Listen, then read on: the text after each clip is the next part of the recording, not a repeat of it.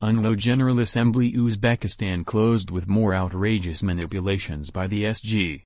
The 25th UNWTO General Assembly just concluded in Samarkand, Uzbekistan. It has all the ingredients to go into history as one of the most corrupt events in the United Nations history. Today this manipulation was supported by a twisted legal team, a power-hungry Secretary General, and the support by the Republic of Chile.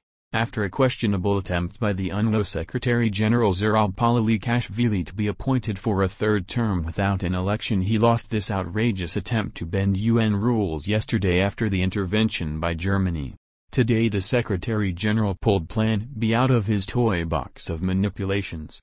He is now able to run for a questionable third term in his position, even though E-Turbo News had exposed this plan months ago, often ignored by ministers as unlikely.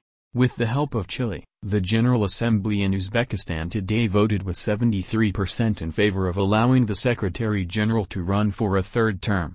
This last-minute and not well-communicated resolution completely overlooked the fact that an intended two-term limit was established years ago.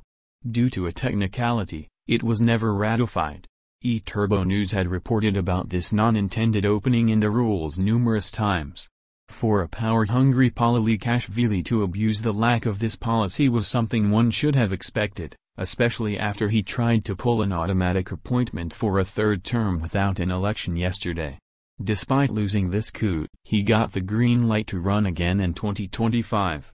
In the meantime, both UNWTO and the host Uzbekistan refused to talk to attending media, even to fully hosted journalists. Of course, attempts by eTurbo News to contact UNWTO Communication were not responded to.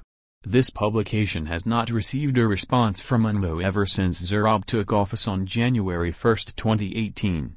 A 10 a.m. press conference today was moved to 2 p.m., to 4 p.m. to 6 p.m., and finally cancelled at 8 p.m. without explanation. According to a UNWTO press statement just released the following issues were discussed on day 2 the final day of the 25th General Assembly, the regional office for the Middle East, opened in Riyadh, Saudi Arabia, in 2021, is an established hub for tourism education and tourism for rural development. From here, UNWTO has opened the Riyadh School for Hospitality and Tourism, launched the first education toolkit for high schools, and also launched the Best Tourism Villages initiative. UNWTO signed an agreement with the government of Brazil to establish a regional office in Rio de Janeiro, to be focused on investments. The planned regional office for Africa in Marrakesh, Morocco, will focus on the priorities of innovation and investments in tourism.